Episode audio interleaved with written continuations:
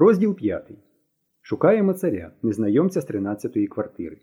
Зустріч у театрі. Велич і падіння яви Реня. Ранок почався з несподіванки. Коли я прокинувся, ява вже був одягнений. Він встав раніше за мене. Одягаюся я, бачу, він мені підморгує і киває головою. Ходім, мовляв, є якийсь секрет. Пішов я за ним у санвузол. Примружився ява на мене підозріло і каже тихо. Що ж ти приховав, що твій дядько у контррозвідці робить? І палець на руці для шалабана скручує. Я вилупився на нього. У якій контррозвідці? У тій, каже, що шпигунів ловлять. Тю, кажу. Ти вже зовсім звихнувся на тих шпигунах. Нічого не звихнувся, каже він. Думаєш, я дурний? Зброю видають тільки міліціонерам раз, прикордонникам два і контрозвідникам три. Це я точно знаю. А твій дядько не міліціонер і не прикордонник. Значить, він контрозвідник. Яку зброю? Нічого не розумів я. Пістолет, відрубав ява. Де ти його бачив? У шухляді письмового стола, вона відсунута трохи. Да? Ану ходім. І тепер уже я палець на руці для шалабана скручую. Гляди ж, як збрехав. Вийшли ми з санвузла, пройшлися ніби просто так, по кімнатах, а тоді до письмового стола. І я оком у висунуту шухляду тільки стрель. Є, не збрехав ява. Пістолет справжній. Тьмяно блищить воронована сталь.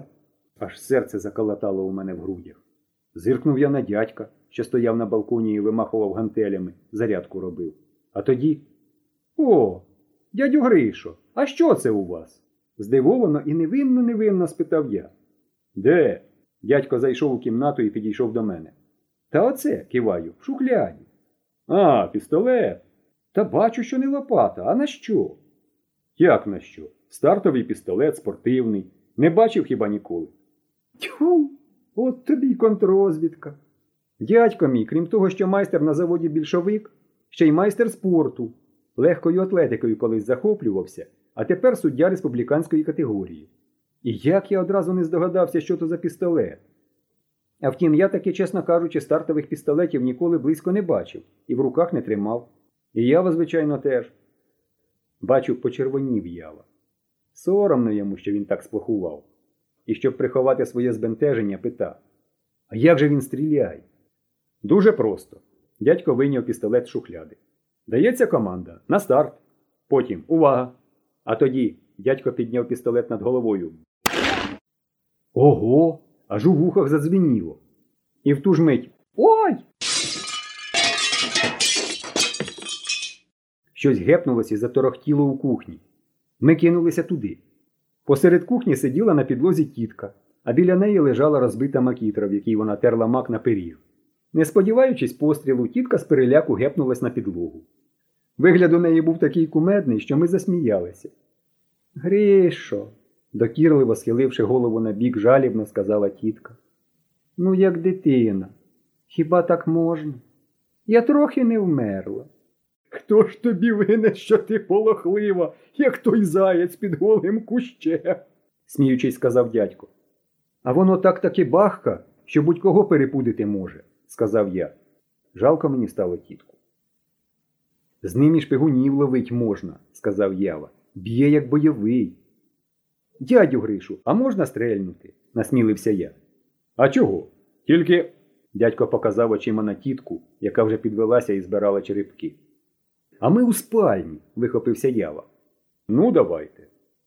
Але навіть у спальні, перед тим як стрельнути, я голосно вигукнув Тьотю, на старт, увага! І лише тоді натиснув обома руками на рукоятку. Така туга, що одні я його дій думати. Ох же ж і стрельнуло. По-моєму, ще дужче, ніж у дядька. По два рази стрельнули ми з явою. Більше дядько не дозволив. Ще сусіди позбігаються. Вся ця історія з пістолетом розважила мене трошки.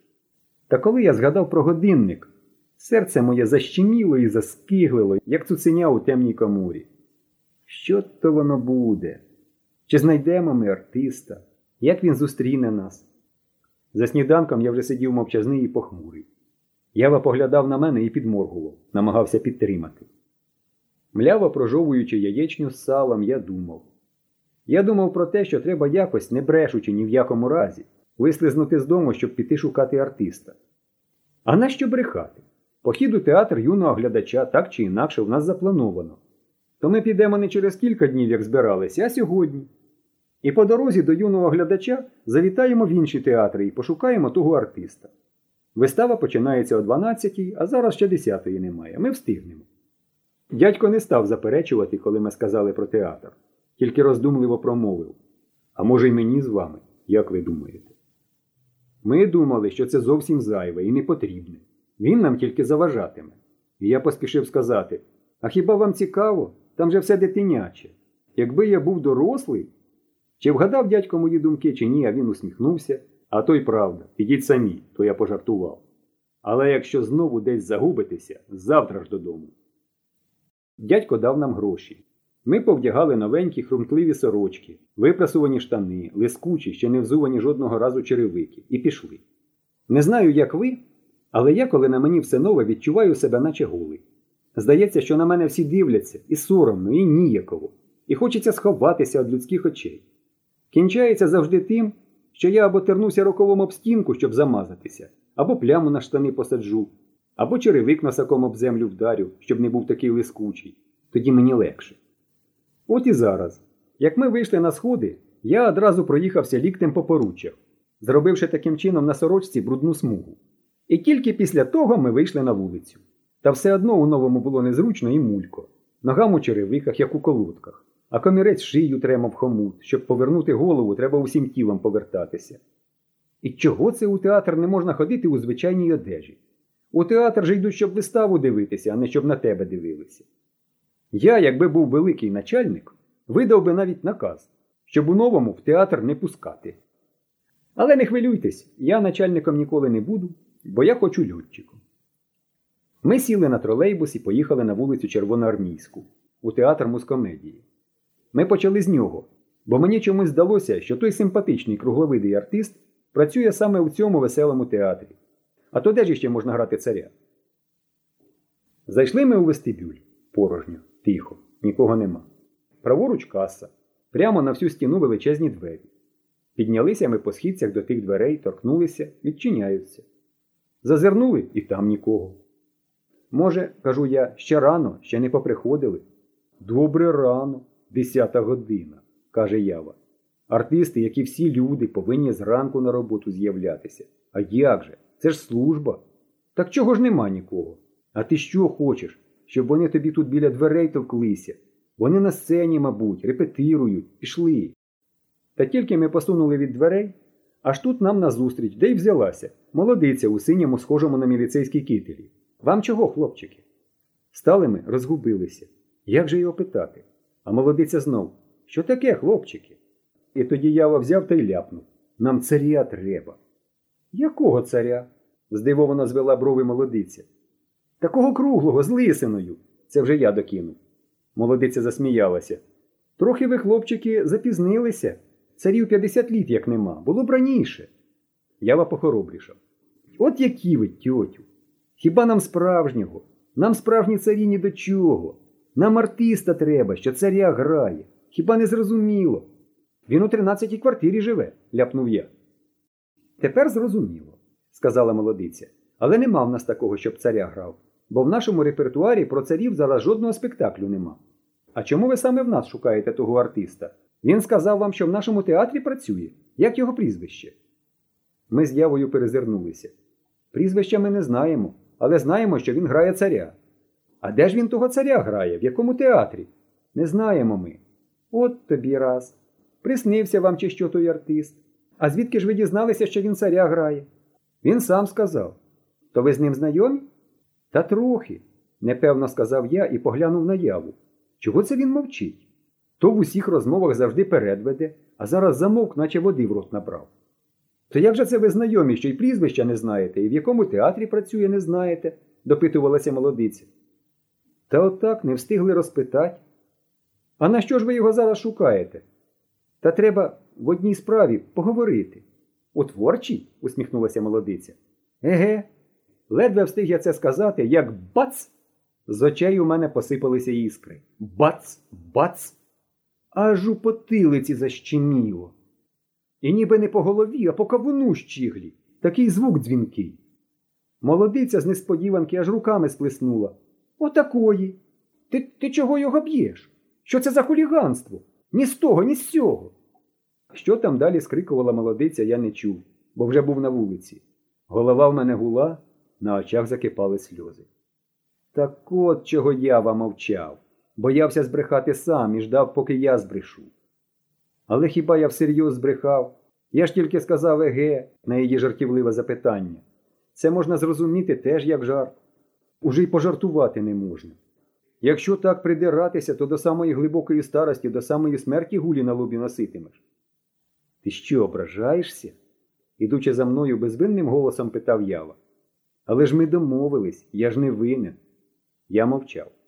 Ти не маєш права ображатися, це нечесно. На що тоді було домовлятися? Він ще мені вичитував. Звичайно, ображатися смішно, раз домовились. Але коли вас привселюдно б'ють по лобі і ви не маєте права дати здачі, то навряд чи ви будете реготати після цього. Навряд чи співатимете від задоволення. Ну чого ти? не вгавав ява. А коли я збрешу, ти мені давай шалабани. І я оком не змигну, от побачиш. Все це було правильно, але до самого оперного театру ми йшли пішки. Я мовчав, поки не заспокоївся. І лише на майдані біля театру сказав, потираючи лоба. Треба якось інакше дізнаватися, хитріше. Треба спершу той, як його, репертуар, чи є в них взагалі про царів. А то зразу ляп дайте нам царя. А люди нічого такого не ставлять. А вже ж, а вже ж, дуже охоче погодився ява. Радий, що я нарешті заговорив. Домовились сказати правду, що нам треба повернути артистові одну річ, яку він випадково, коли купався у Дніпрі, залишив нам. А яку можна не говорити, мовляв, секрет, бо про годинник говорити страшно. В опері з царями було набагато краще, ніж у музкомедії. Там тих царів було аж кілька, у кількох виставах. І в Борисі Годунові цар, і в казці про царя Салтана самі розумієте, і в декабристах цар, і в Снігуроньки цар. Я аж зрадів, коли дізнався. І вже був певен, що серед тих царів ми обов'язково відшукаємо того кругловидого з лисиною. Але як прийшлося до діла, то всі царі виявилися негодящі. Не те, що треба. Жодного з лисиною, всі чупристі, навіть кучеряві і високі здорові дядьки. Це нам білетевша сказала і навіть показала їх усіх. Там у фоє висять портрети всіх артистів театру. Нашого серед них не було. Невеселі вийшли ми з оперного. Нічого, удавано бадьоро сказав Ява. Я був певен, що в опері нема. Оперні артисти голос бережуть, бояться застудити. Жоден співак не стане тобі купатися на пляжі. Купаються тільки драматичні артисти. Ми спустилися по вулиці Леніна до театру російської драми імені Лесі Українки. Але й там, а після того в театрі імені Івана Франка нас чекало жорстоке розчарування. В обох театрах не було жодної вистави про царя. А серед портретів, що висіли у фойє, я не знайшов того, кого шукав. Лишався останній Київський театр юного глядача. Ми піднімалися від театру імені Франка по сходах повз незвичний дім на вулиці Орджонікідзе, що був геть чисто весь обліплений чудернацькими фігурами. Тут були і слони, і змії, і дивовижні птахи, і зовсім якісь незрозумілі потвори, і чудовиська. Іншим разом я б роззявивши рота, витріщився на цей дім, бо такого дому ніде в світі нема, тільки в Києві. Але тепер я байдуже проходив повз нього і навіть не дивився. В душі моїй було так темно і погано, що всі ці страховиська, якби ожили і заглянули, перелякалися б. Не журися, втішав мене ява. Ну, звичайно ж, він з юного глядача, точно, от побачиш. І грає царя в якійсь касті для маля. І, напевне, комік. По-моєму, ми його навіть бачили колись по телевізору. Отой пам'ятає, що перечепився через поріг і впав. Гі-гі. Ява намагався розвеселити мене, але я не піддавався. Всю дорогу до театру юного глядача він марно пробував заспокоїти мене. Ми зайшли в театр, наче в школу на велику перерву потрапили. Галас, метушня, біганина. І все чогось малеча, навіть без піонерських галстуків ще. Підійшли до каси, аж виявляється, зараз вистава для молодших школярів, учнів перших четвертих класів, п'єса казка. Про царя? жваво питаю я. Ні, про червону шапочку, відповіла касирка. Скривилися ми, та що поробиш? Не йти ж додому. Тим більше, що треба у фої артистів побачити. Що ж, доведеться про червону шапочку дивитися. Взяли ми квитки, пішли. Розштовхуючи малечу, ходимо по фоє, дивимось на портрети. І до кожного я підходжу з тремтінням, з острахом. Останній же театр, останні надії. Переглянули ми всі портрети, і впало покотилося моє серце. Нема нашого артиста, нема та й годі. Що ж тепер робити? Де ж його шукати? Значить, не артист він. Але ж він точно сказав, що артист, і про царя ж говорив. Як же так? Стривай, не журися, підбадьорює мене ява. Може, просто його портрета не помістили. Пам'ятаєш, як Стьопа Карафолька на шкільну дошку пошани не попав, бо коли фотографували, його саме бджола вкусила, і мордяка була така, як гарбуз. Може, і в цього щось таке. Та, махаю я рукою. А самому так хочеться, щоб це була правда. Так хочеться. Хлопці, здоровте, хлопці! чуємо раптом. Обертаємось на голос і бачимо вальку. В білому платтячку з великим бантом метеликом на голові. Вона стоїть, тримаючи за руку хлопчика-першокласника в синій шкільній формі.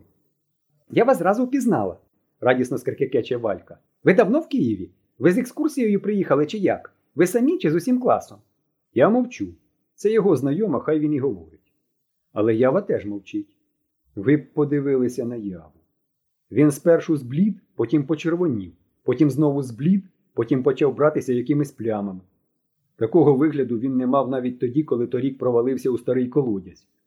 А Валька не вгаває. А ви наскільки приїхали? Але ходіїв своїх ви впіймали тоді чи ні? Обіцяли ж написати? Мабуть, адресу загубили, еге ж? Так чого ви мовчите? Не хочете зі мною говорити?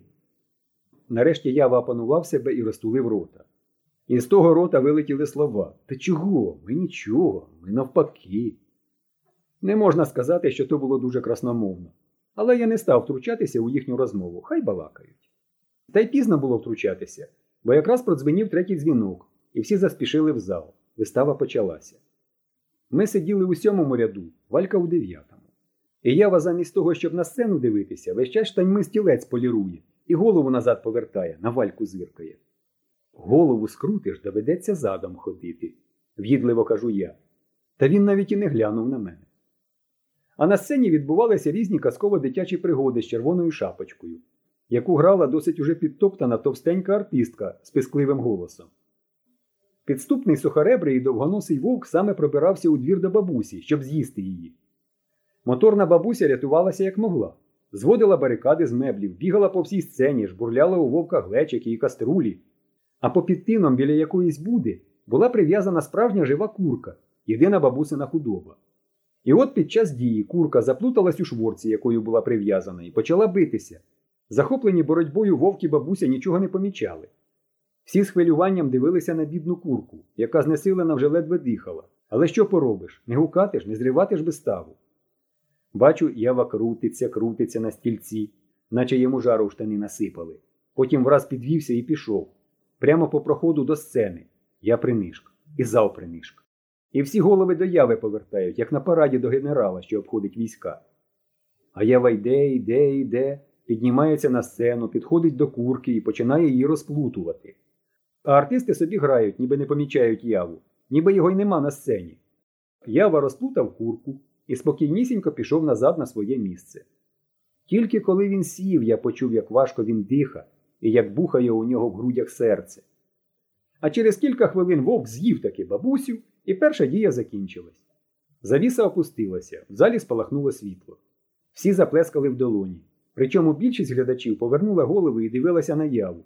І було незрозуміло, кому вони аплодують артистам чи яві. До нас відразу підбігла валька. От здорово! Ой молодець! І як ти наважився? Я б ніколи не змогла. Ой молодець!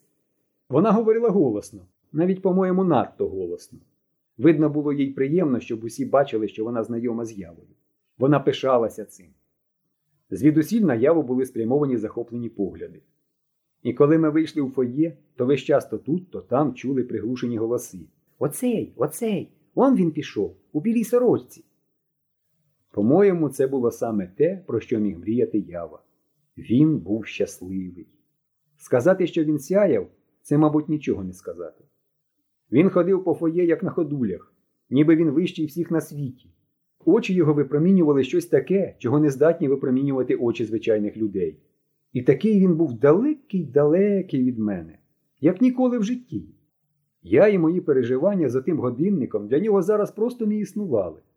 Звичайно, він був герой, це ясно, але мені було неприємно дивитися на нього. А це мій братик Микола, сказала Валька, бо я вас здивовано позирав на першокласника у синій шкільній формі, що весь час крутився біля нас. І братик Микола почервонів, наче його знайомили не з Кирпатим Явою, а з космонавтом Поповичем, кіноартистом Рибниковим або що. Я, власне, сюди заради нього і прийшла, бо мати його самого ще не пускає, ніби вибачаючись, пояснила Валька. Після чого Ява зміряв братика Миколу одверто зневажливим поглядом. Той ще більше почервонів. Та ви їх упіймали таки, чи ні? Спитала Валька. «А вже ж», – недбало кинув Ява. І не написали, теж іще. Чи, мабуть, адресу загубили, так? Ні, не загубили, але. Я збигнув плечима, і цей жест можна було зрозуміти, мовляв, чого б це я став писати дуже потрібно. Валька зашарілася. Переборюючи ніяковість, сказала: Ну, ви, звичайно, не самі їх ловили. Вам дорослі допомагали. Чи навпаки, ви дорослі? Ти що тут дорослі? пхикнув ява. Ми самі. Він блискавично зиркнув на мене і прикусив губу. Та було вже пізно. Я зітхнув, підняв руку і вліпив йому в лоба три дзвінких добрячих шалабани. Аж луна пішла. Валька зойкнула. Братик Микола захихотів. Хтось іще поблизу засміявся. Ходулі зламалися, і ява опинився на землі. Отетерілий, червоний, як помідор, з виряченими очима. Мені аж шкода його стало. Та хіба я винен? Він же сам домовлявся. Було б не ставити таких умов. Бачачи, що ява не збирається давати мені здачі, Валька, добра душа, накинулася на мене. Ти чого? Здурів? Що це за жарти? Круг нас почали збиратися діти. Ява забігав очима, як загнане звіря, і видушив із себе усмішку, жалюгідну, роблену усмішку. Так усміхається, сидячи на чужій груші, коли заскочить хазяїн. І сказав: Нічого, все гаразд, тепер ми квити. Обернувся до гурту. Ну чого дивитесь? Кіна не буде. Діти, посміюючись, почали розходитися. Тим більше продзвонів дзвінок, антракт закінчувався. А що все таки сталося? Чого це ви? Ви що, посварились? не могла заспокоїтися Валька. Зовсім ми не посварились. Просто в нас угода є одна. Яві не хотілося пояснювати. Ми вже зайшли в зал і пробиралися до своїх місць. А яка? Яка угода? не вгавала Валька. От уже ж та дівчача цікавість. Та потім, після вистави. Ну, добре, то ви ж не тікайте. Гаразд.